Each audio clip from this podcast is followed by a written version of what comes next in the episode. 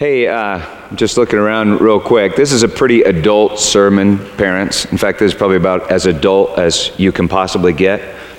And I'm probably certifiably insane to preach it. Uh, chapter three, verse twenty-seven of the book of Second Kings. You know, uh, this is our eighteenth sermon in what I formerly called uh, a mini-series. Jesus Everywhere. Seven months ago, as I contemplated this series, Jesus Everywhere, I had one particular verse in mind, but for seven months I've been too terrified to, to preach it. But last time we preached on the fire that consumes the sacrifice, and we asked this question, is our God a bloodthirsty God? And we talked about the meaning of sacrifice. And so after the, the sermon, I thought, hey, maybe I could do it now. Maybe I could preach Second Kings chapter three, verse twenty-seven. But I'm telling you, we better pray. So let's pray. Lord God, I pray that you would help us to preach your heart.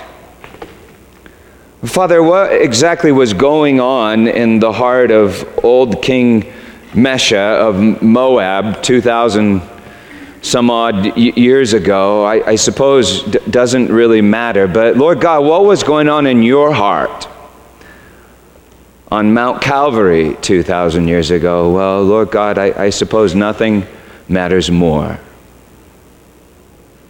Scripture says fear is the beginning of wisdom. So Lord God, I guess I pray that you would help us to, to fear. And then Scripture says that perfect love casts out fear. So, uh, Lord God, I pray that you would send your wisdom to cast out that fear. Lord God, I pray that we would fall in love with you the way you have fallen in love with us from the foundation of the world. We pray that in Jesus' name. Amen. In Second Kings chapter three, Jehoram, the pretty much... Um, good king of, of Israel asks, no, the, the bad king of Israel, Jehoram, asks Jehoshaphat, hey Bert, the pretty much good king of uh, Judah, to help him attack Moab. King Mesha of Moab had paid tribute to Israel uh, in the form of one hundred thousand lambs and one hundred thousand rams like every every year, but rebelled sometimes around, around eight hundred fifty-three B C. So get the picture. Israel is going to war demanding lambs and rams from Moab. And Jehoshaphat agrees. So Judah joins Israel Um, attacking Moab. And so the kings of uh, Israel, Judah, and Edom, you can see, I forgot my pointer, but you can see it on that map. Israel up above uh, grabs the king of Judah and then the king of Edom, and they make a seven-day circu- circuitous journey around the southern tip of the Dead Sea to attack the kingdom of Moab. In the process, they run out of water and think that they're going to die, until Elisha the prophet shows up and agrees to prophesy because King Jehoshaphat is in the group. He prophesies that the Lord will miraculously provide water, and then in verse eighteen, Elisha says this, "This is a light thing in the sight of the Lord. He will also give the Moabites into your hand, and you shall attack every fortified city and every choice city, and shall fell every good tree, and stop up all the springs of water, and uh, ruin every good piece of land with stones." The next morning, about the time of the offering of the sacrifice, see, every morning and every evening they would offer a lamb, which ironically is what they're going to war over, to take lambs from their neighbor. Uh, the next morning, about the time of the offering this, of the sacrifice, behold, water came from the direction of Edom, till the country was filled with water. When all the Moabites heard that the kings had come up to fight against them, all who were able to put on armor from the youngest to the oldest, were called out and were drawn up at the border. And when they rose early in the morning and the sun shone on the water, the Moabites saw the water opposite them as red as blood. And they said, "This is blood. The kings have surely fought together and struck one another down. Now then, Moab to the spoil, Moab to the spoil." But when they came to the camp of Israel, the Israelites rose and struck the Moabites till they fled before them, and they went forward, striking the Moabites as, as they went. And they overthrew the cities, and on every good piece of land every man threw a stone until it was covered. They stopped every spring of water and felled all the good trees till only its stones were left in Kir Haraseth, and the slingers surrounded and attacked it. So like Elisha had prophesied, God delivers Israel, and he gives the Moabites into their hand. Israel, Judah, and Edom now surround the fortified city of Kir Haraseth. They lay it under siege. Next verse. When the king of Moab saw that the battle was going against him, he took with him seven hundred swordsmen to break through, opposite the king of Edom, but they could not. Then he took his oldest son, who was to reign in his place, and offered him for a burnt offering upon the wall. In order to, to save his city and his people, he sacrificed his firstborn son. On the city wall. That, that's terrifying. And it's clear that the author of Second Kings, Jeremiah, according to tradition, it's clear that, that he views the sacrifice of children to pagan deities as an absolute abomination. Leviticus eighteen and twenty make it clear that any Israelite who sacrificed a child to Molech, the, the god of the Ammonites, was to be put to death. Well, the god of Moab was, was Chemosh. And this is fascinating, but in uh, eighteen sixty-eight, this stone, called the Moabite Stone, was found in, in Jordan. On it, King Mesha of Moab describes his victories over Israel and how his god Chemosh was satiated or intoxicated with the blood of the Israelites. Scholars like to point out that Chemosh looks an awful lot like Yahweh, and yet the biblical authors make it clear that Chemosh is like the exact opposite of, of Yahweh. Chemosh d- demanded sacrifices. Yahweh demanded sacrifices, but, but, but, but is our God bloodthirsty? The way Chemosh is bloodthirsty. I found this quote attributed to Richard Dawkins, the, the atheist. He writes, "The God of the Old Testament is arguably the most unpleasant character in all fiction. Jealous and proud of it, a, a petty, unjust, unforgiving control freak, a, a vindictive, bloodthirsty ethnic cleanser." Bloodthirsty. You know, last time we watched clips from that movie uh, Apocalypto and asked, is our God bloodthirsty? Uh, the way Kukulkan, the Mayan snake deity, is bloodthirsty. Is he bloodthirsty? Because I think sometimes even we New Testament Christians, we portray him that way. Like he was so angry and so furious over our sin that he just thirsted uh, for our blood. But instead, he drank Jesus' blood and felt better about us. Is our God bloodthirsty? Like Chemosh or Kukulkan?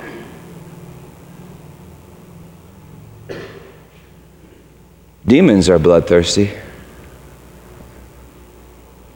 Like that. Paul says that when pagans offer to idols, they offer to demons. Satan and his demons lust for blood. The life is in the blood, and so his followers drink blood. It's, it's terrifying. My friend Andrew Tarrick uh, told me about one of his evangelism trips to India. I think this was about twenty years ago. After they preached the gospel, had a service, this young woman grabbed our friend Phil. Weeping and sobbing, she, she cried to him. She said, "If only I would have heard this news one day earlier, my baby would be alive. Yesterday I sacrificed my baby." Andrew said she, she probably sacrificed the baby to bloodthirsty Shiva, like Kukulkan, like Chemosh, like the gods of this world. So do you think our God is a God of this world? I hope not.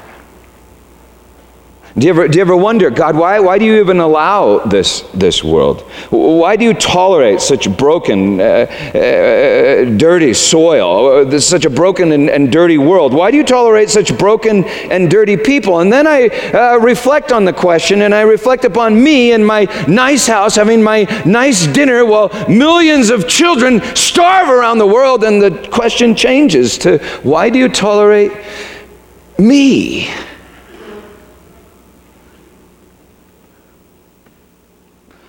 Well, anyway, back to our story. Uh, and would, hey, Kathleen, would you shut that door for a minute? The cry of children in the background is just a little too much for this sermon. So in desperation, on the city wall, King Mesha sacrifices his firstborn son, who was to reign in his place. And at this point, I expect the armies of Israel, powered by the very wrath of God, to just destroy Moab and send them all to hell, right? Second Kings three twenty-seven, then he took his oldest son, who was to reign in his place, and offered him for a burnt offering upon the wall. And there came great wrath against Israel. And they withdrew from him and returned to their own land, literally the land, Eretz, the, the, the promised land. But, but did you did you catch that? Translators are like desperate to translate it out if you read different translations.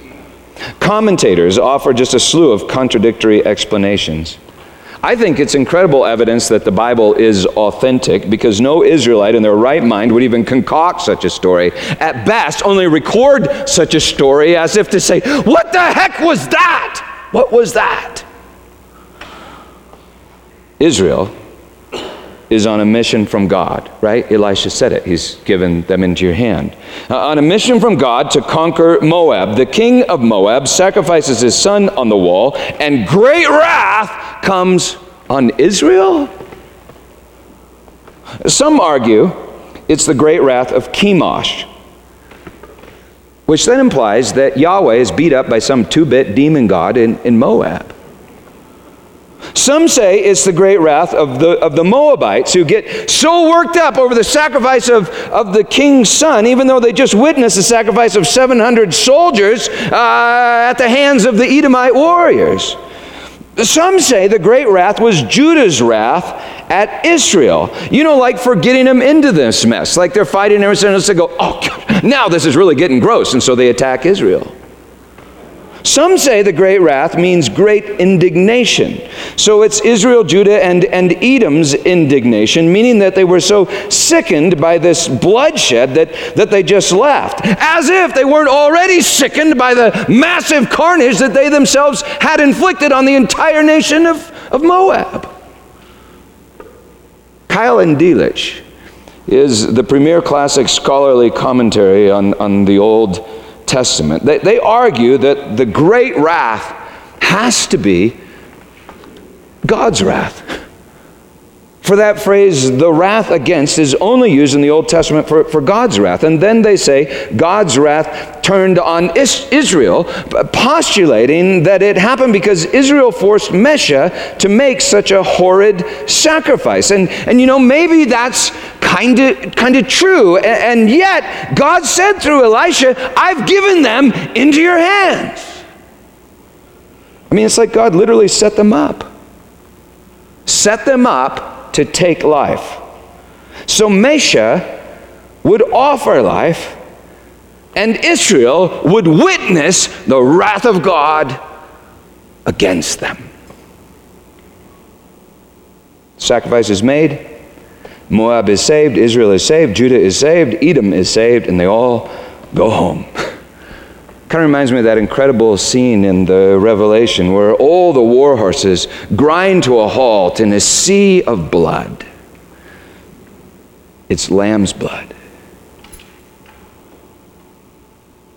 Now, I haven't found one modern commentator that even suggests what I'm about to suggest to you. So please, please feel free to disagree with me, okay? It'll go better for me on Judgment Day if you kind of always do, do that. but, but I'm wondering, I'm just wondering if God looked down at the sacrifice of old King Mesha and saw something that he recognized, something that he valued, uh, something growing in that most broken, depraved, and dirty of all soil. I mean, just think about sacrifice for a minute. It can look like the greatest evil and, and yet somehow be good.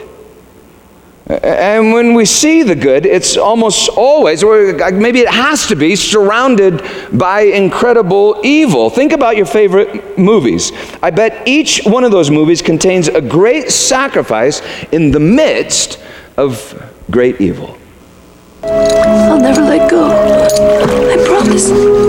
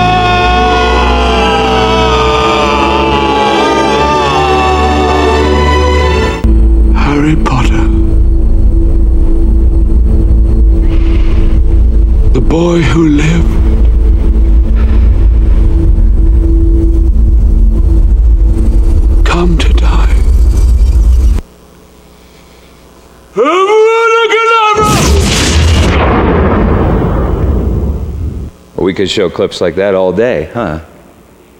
You see, sacrifice isn't only the very worst thing.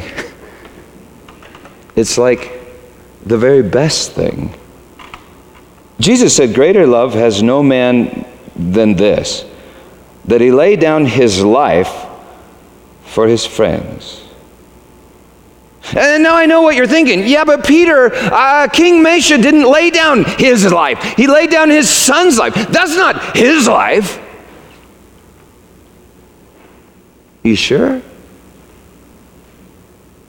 You know, especially in that society, your firstborn son, especially one that was already designated to reign in your place, that son uh, was your life. That son was the father's life, his perpetual life. Nothing was more loved, nothing was more valuable than a firstborn son. And I don't know about you, and this certainly isn't to my credit, but I would rather sacrifice myself a thousand times over than my son.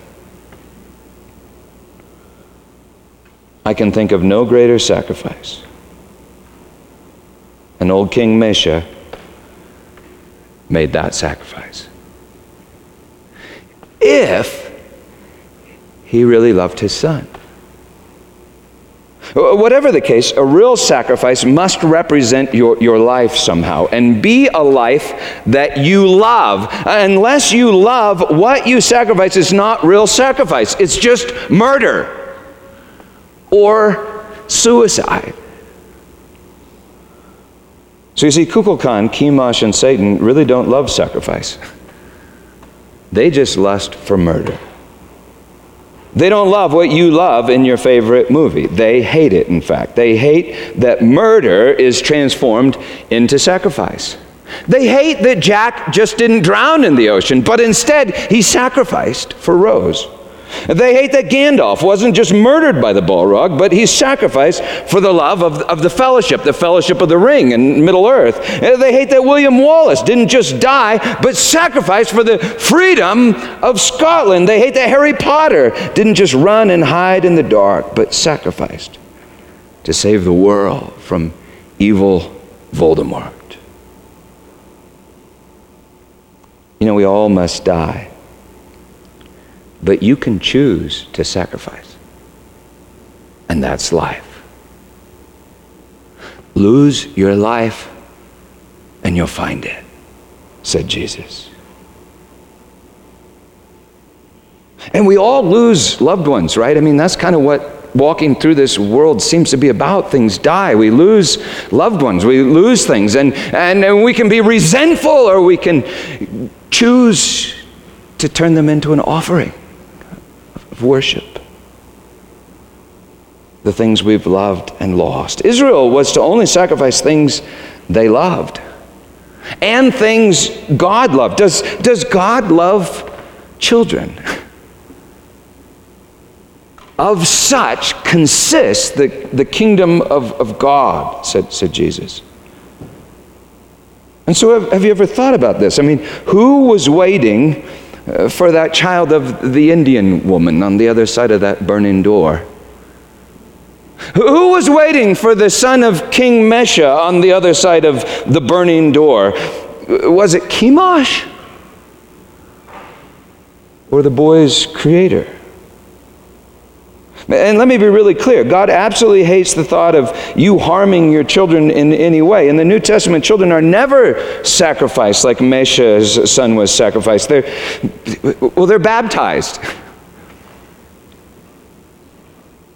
In hope that they would die with Jesus and rise with Jesus. In the Old Testament, God forbids the sacrifice of children to Molech. Hey, um, do you remember the story of Jephthah in Judges chapter eleven? That'll rock your world. He, he makes a vow to the Lord in order to save the people of Israel from Chemosh and his soldiers, his servants. He vows that if God gives Israel victory, he'll sacrifice the first thing to walk out of the door when he returns home. God gives him victory. And when he returns home, his daughter, his only daughter, the daughter that he loved, dances out of the door with tambourines to greet him with song and kisses. And when she discovers what her father had vowed, this is what she says: Daddy, you have to fulfill your vow to the Lord.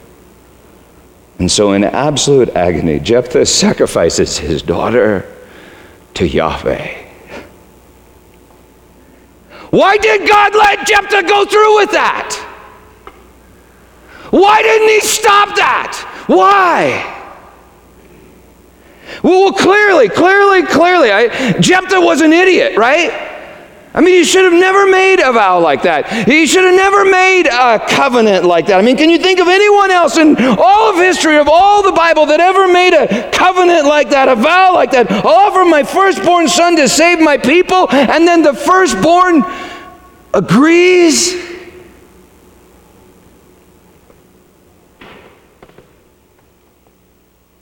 Well, if Jephthah was an idiot, Abraham was not.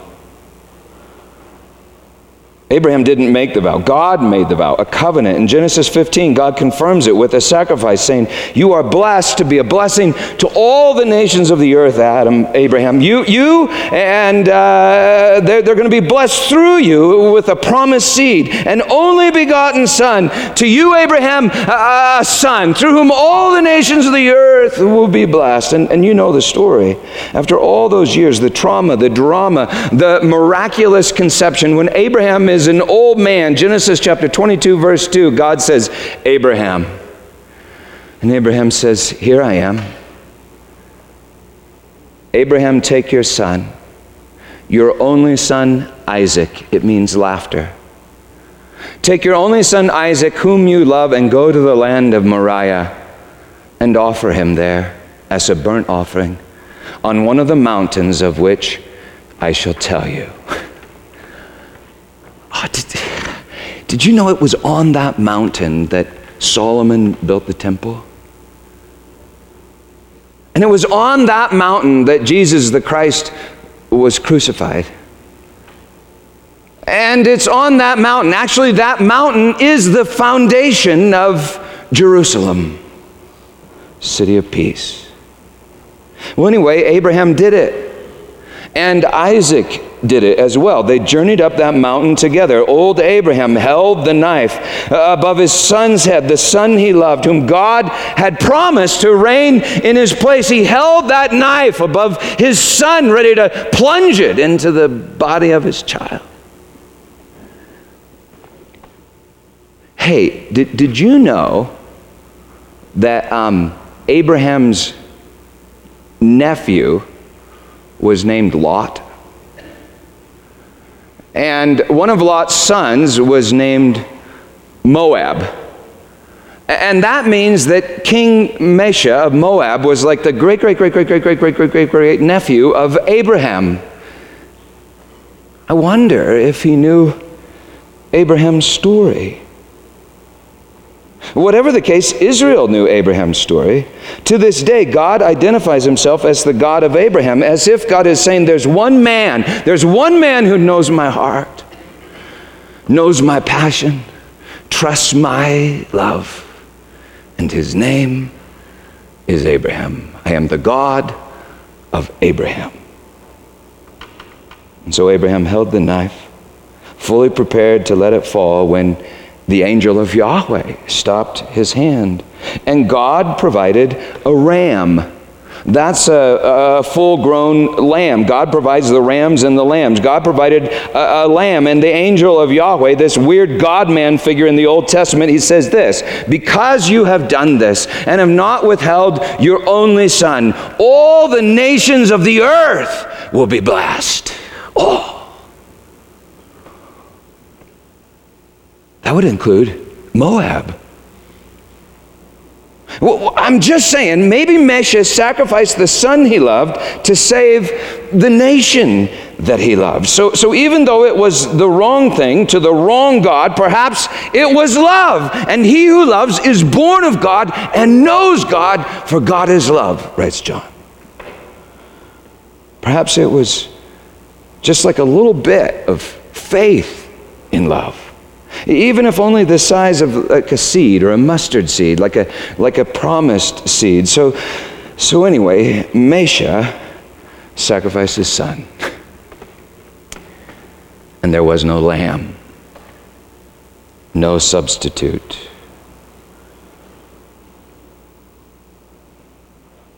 And yet maybe there was.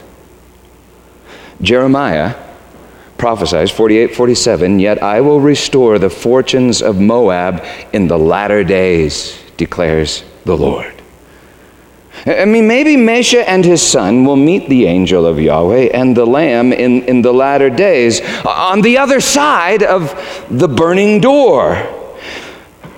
Well, this is something to think about. Who is that Lamb that was sacrificed in Isaac's place? Well, well, that lamb wasn't only sacrificed in Isaac's place, that lamb was sacrificed in your place. That lamb is the lamb that takes away the sin of the world. That lamb saves the world. That lamb is the only begotten Son of God, the Father, the only begotten, who will sit on his Father's throne and reign in his place.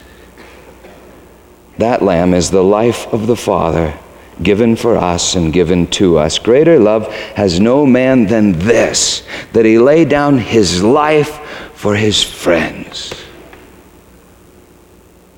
Jesus is the life, the way, the truth, the life. Jesus is the life of God, given to his enemies in order to make them his friends.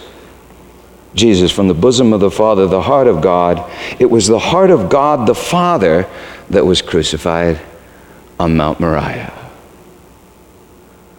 And in this is love, First John four ten.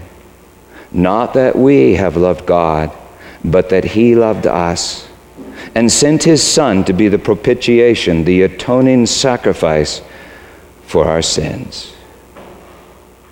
And what are our sins? Well, are they not all an inability to love? Are they not all a refusal to bleed for somebody else? And so God sent Jesus, his Son, to bleed for us. and even in us. Well, the passion of the Christ is the passion of, of God the Father. So maybe, maybe, just maybe two thousand eight hundred fifty some odd years ago, God, Father, Son, and Holy Spirit looked down on the ancient walled city of Kir, Kir Haraseth in, in old Moab and saw, saw something. Maybe he looked down and saw something like this.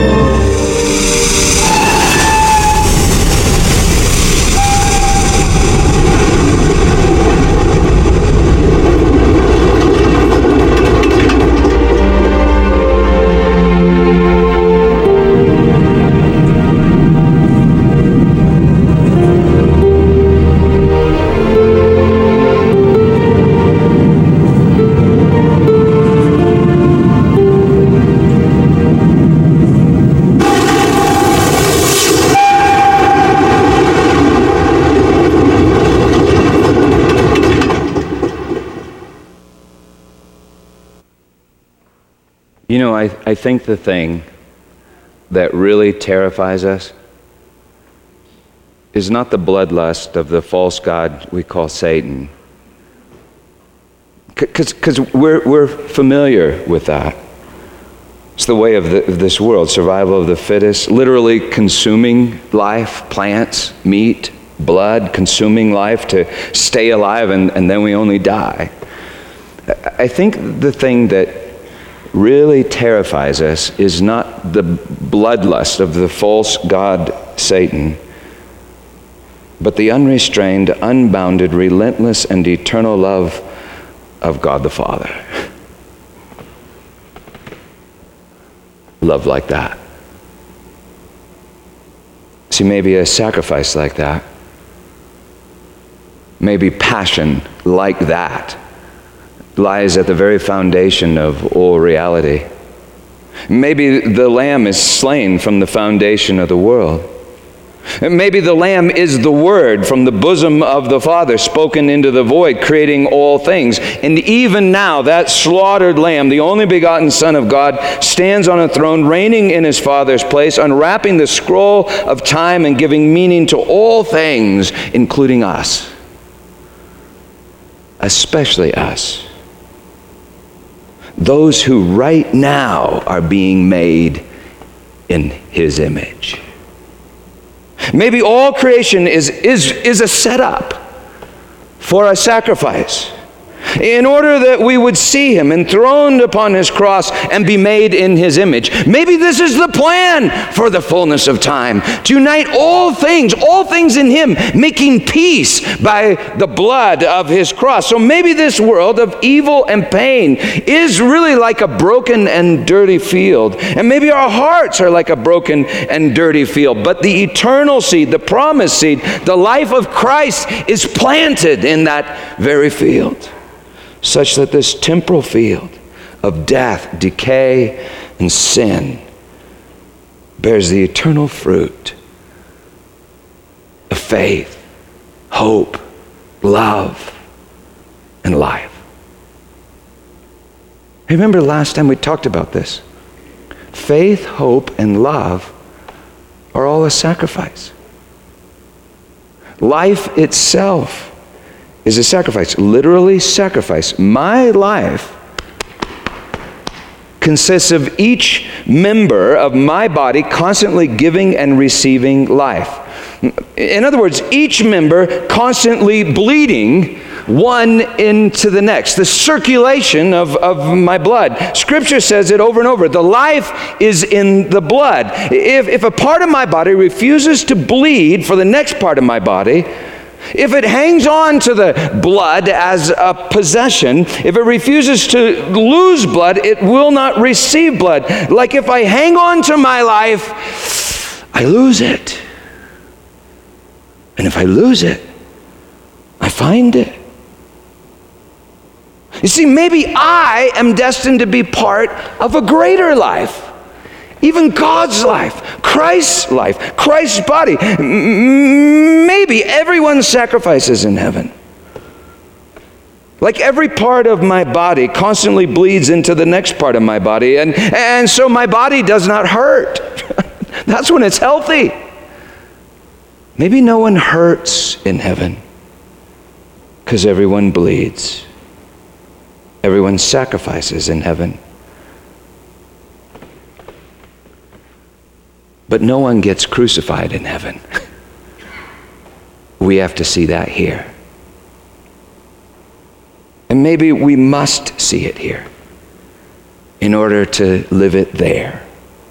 And so at the cross, God himself offered himself and bled for each one of us. Each one of us bloodthirsty and refusing to bleed.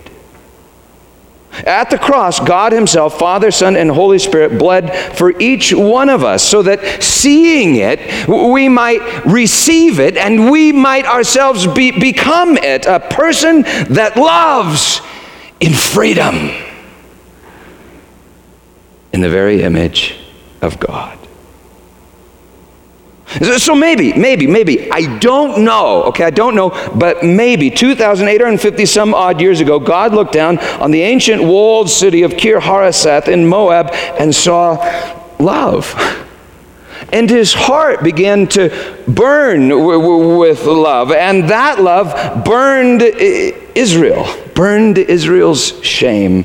For as they looked upon the wall of Kir Haraseth, they remembered their father, Abraham. And the Spirit foretold of their father, Yahweh,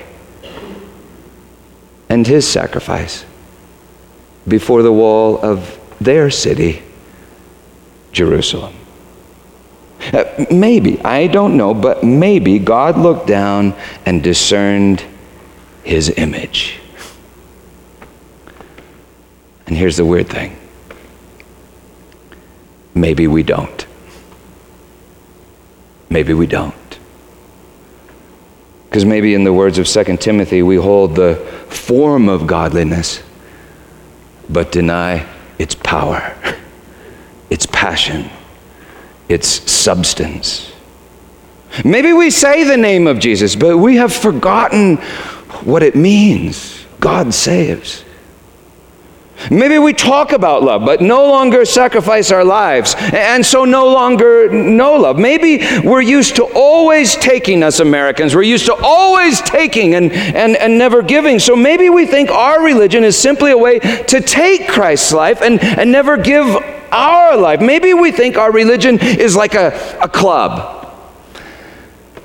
And so old King Mesha of Moab, because he had no certificate of membership, because he did not know the code words in, in English, well, well, he's not in the club, and so God must hate him. Um, God must not love him or his people, and so will damn them to just endless hell. And you know, it's true. There is no name under heaven by which a man must be saved. And it is also true that Jesus is the way. He's the only way. I mean, that's the that's the text. Jesus is literally the way. But it's also true that he is the life. And he is the truth and the light that enlightens all men, John one, verse nineteen. And you see, that means the way gets around. He gets around, he even descends into hell. And so it would not surprise me at all if, if he did some time in Moab. But make no mistake, Chemosh and our God are not the same. In the last book of the Chronicles of Narnia, there's this stable door that is the burning door. It, it is the judgment of God. Just inside the door is a, a great banquet, but some, some only see hay and, and water, like some only see bread from Costco and, and wine from Tipsy's. Well, in the story, the children pass through the door into the new creation. And at one point, um, everyone is surprised to find a soldier of Calormene. Um, a servant of, of Tash. Now, Calormene in Narnia is like Moab, and Tash is its demon god like Chemosh. They're all surprised, but none more than this servant of Tash. He, he finds the, the children, and he tells them that on walking through the door, entering into the new world, he, he expected to see his, his god Tash, but then he's utterly surprised when he sees the most incredible and glorious lion. And you know that Jesus is the lamb and the lion. He's the Lion of Judah. He's Aslan in the Chronicles of Narnia. So in terror, this soldier realizes Tash is not God. This lion is God. Then I fell at his feet, the soldier says to the children. And I thought, surely this is the hour of death, for the lion who is worthy of all honor will know that I have served Tash all my days and not him. Nevertheless, it is better to see the lion and die than to be ruler of the whole world and live without having seen him. But the glorious one, this soldier says, the glorious one bent down his golden head, and he touched my forehead with his tongue, and he said, Son, son, you are welcome. But I said, Alas, Lord, I am no son of yours, but the servant of Tash. He answered, Child, all the service you have done to Tash, I account as service done to me. Then by reason of my great desire for wisdom and understanding, I overcame my fear and questioned the glorious one and said, Lord, Lord, is it then true that that that you and Tash are one? Oh, the lion growled so that the earth shook, but his wrath was not against me. And he said, It is false. Not because he and I are one, but because we are opposites. I take to me the services which you have done to him.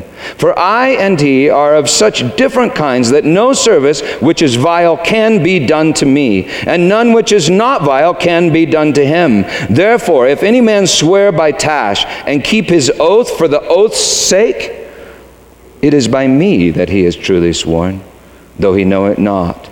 And it is I who reward him. And if any man do a cruelty in my name, then though he says the name of Aslan, it is Tash whom he serves, and by Tash his deed is accepted. Do you understand, child? I said, Lord, you, you know how much I understand. But I said also, for the truth, the truth constrained me. Yet I have been seeking Tash all my days. Beloved, said the glorious one, unless your desire had been for me, you would not have sought so long and so truly, for all will find what they truly seek. So what do you seek? God? God is love. And he who loves is born of God and knows God, but he who does not love does not know God. On that day, many will say to me, Lord, Lord, did we not cast out demons in your name? Didn't we do mighty works in, in, in your name? And I will say to them, says Jesus, depart from me. I never knew you. And others will say, well, when did we give a cup of cold water to you? And, um, when did we see you sick or in prison and, and, and come visit you? And, and the king on the throne, on that throne, will say, inherit the kingdom prepared for you from the foundation of the earth. God is love, and he who loves is born of God and knows God, but he who does not love does not go, know God. And, and in this is love, that, that God gave his life. The life is Jesus. All false gods take the life. And our God gives the life. Our God is love. You know, that train movie is based on, uh, it was made in Czechoslovakia, I think, in, or the Czech Republic in like two thousand three, but it's based on a supposedly true story from our country, uh, nineteen thirty-seven in Miss, Mississippi. John Griffith took his only son Greg to work with him at a drawbridge on the on the Mississippi River. You've probably heard me tell the story. I've heard other people tell the story. Having lost track of the time, he heard the whistle for the Memphis Express that came, I think it was one oh seven in the afternoon. He, he ran to the control tower, and as he prepared to lower the bridge, he noticed that his son Greg had fallen into the machinery, the mechanism that lowered the, the, the bridge. Greg would die, he realized. Over four hundred people on the Memphis Express would die. And so John Griffith, that father, made a judgment. And he issued his judgment. He lowered the drawbridge. Then he stood on the platform, yelled after the train, I've just sacrificed my only son. Do you care? It's quite a story. It's a good story. But you know, it was an accident, not the plan for the fullness of time. It's a great story, but, but the son in the story doesn't freely choose to be sacrificed. It's a great story, but the father and son in that story don't madly love, furiously, relentlessly love everyone on the train. And, and everyone on the train was not bloodthirsty. It's a great story, but only a distant shadow of the story. Mesha, Jephthah, Abraham, John Griffith, even the woman in, in India, they're all just a, a distant, faint shadow of this. That on the night he was handed over, delivered up, the only begotten Son of God, firstborn Uh, of all creation, firstborn from the dead, the only begotten Son of God took bread and he broke it, saying, this is my body given to you. Take and eat. And in the same manner, after supper, and having given thanks, he took the cup and he said, this cup is the covenant in my blood, my blood. Drink it.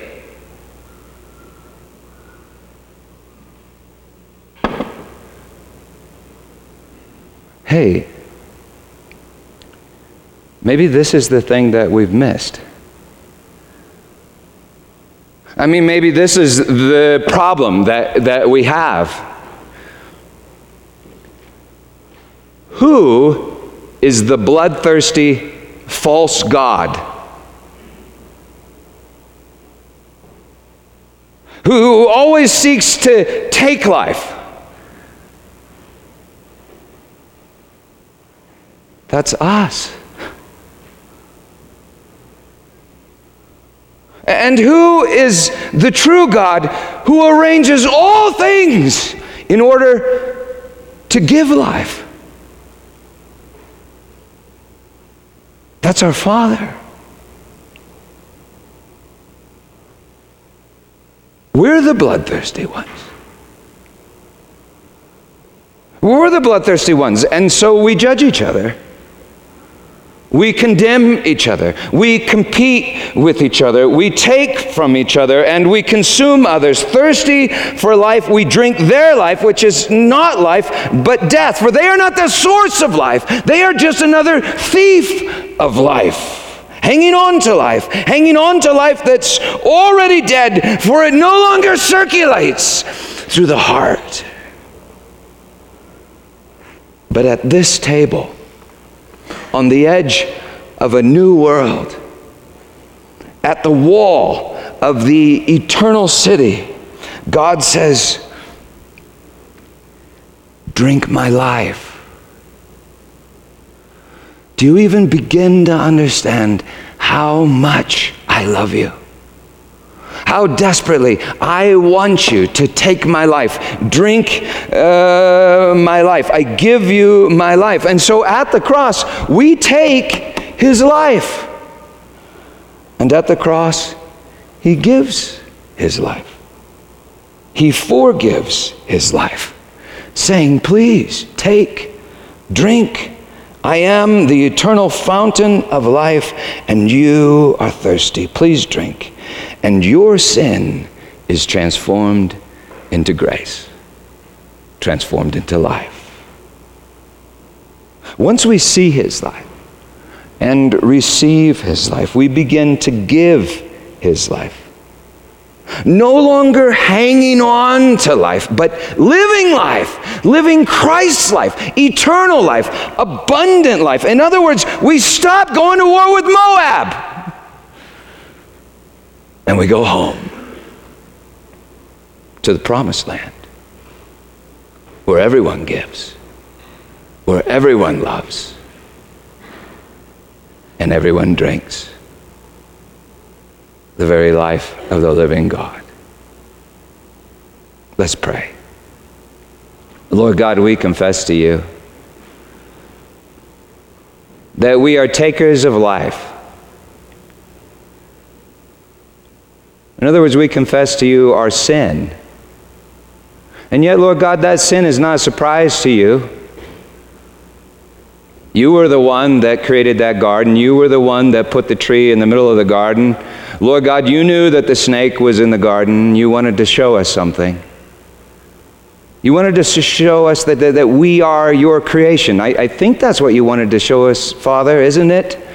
And we think we are our own creation. And so, Lord God, we confess to you that we are the takers of life, but you are the giver of life. And you love to give your life because you love to create us in your image, sons and daughters like Jesus. And so, Lord God, you, you are terrifying because you're good. So, Lord God, we confess our fear, and we invite you, perfect love, to cast it out, that we might be free to love as you have loved us. In Jesus' name now, we worship. Lord, you have sacrificed everything for us. And so now together we say it. We present ourselves as living sacrifices in Jesus' name, because, Father, we see it. You are good. Dark cups are wine, the light cups are juice. I should come forward, tear off a piece of the bread, dip it in the cup, and worship him with the sacrifice of praise. Amen. And this is love, not that we have loved God, but that he loved us and sent his Son to be an atoning sacrifice for our sins. The very next line in John is this. John writes, Beloved, if God loved us like that, maybe we ought to love each other like that. If Jesus bled for us like that, maybe we ought to bleed for each other like that. And now let me ask, when you bleed, whose blood are you bleeding? It's His. It's always been His. And so you don't need to hang on to it. You don't need to possess it. It's not yours to possess. It's yours to give. It's given to you, and it's given from you. You are part of the body of Christ. And, and He knows, He knows. From this side of the burning door, from this side of the table, it looks terrifying.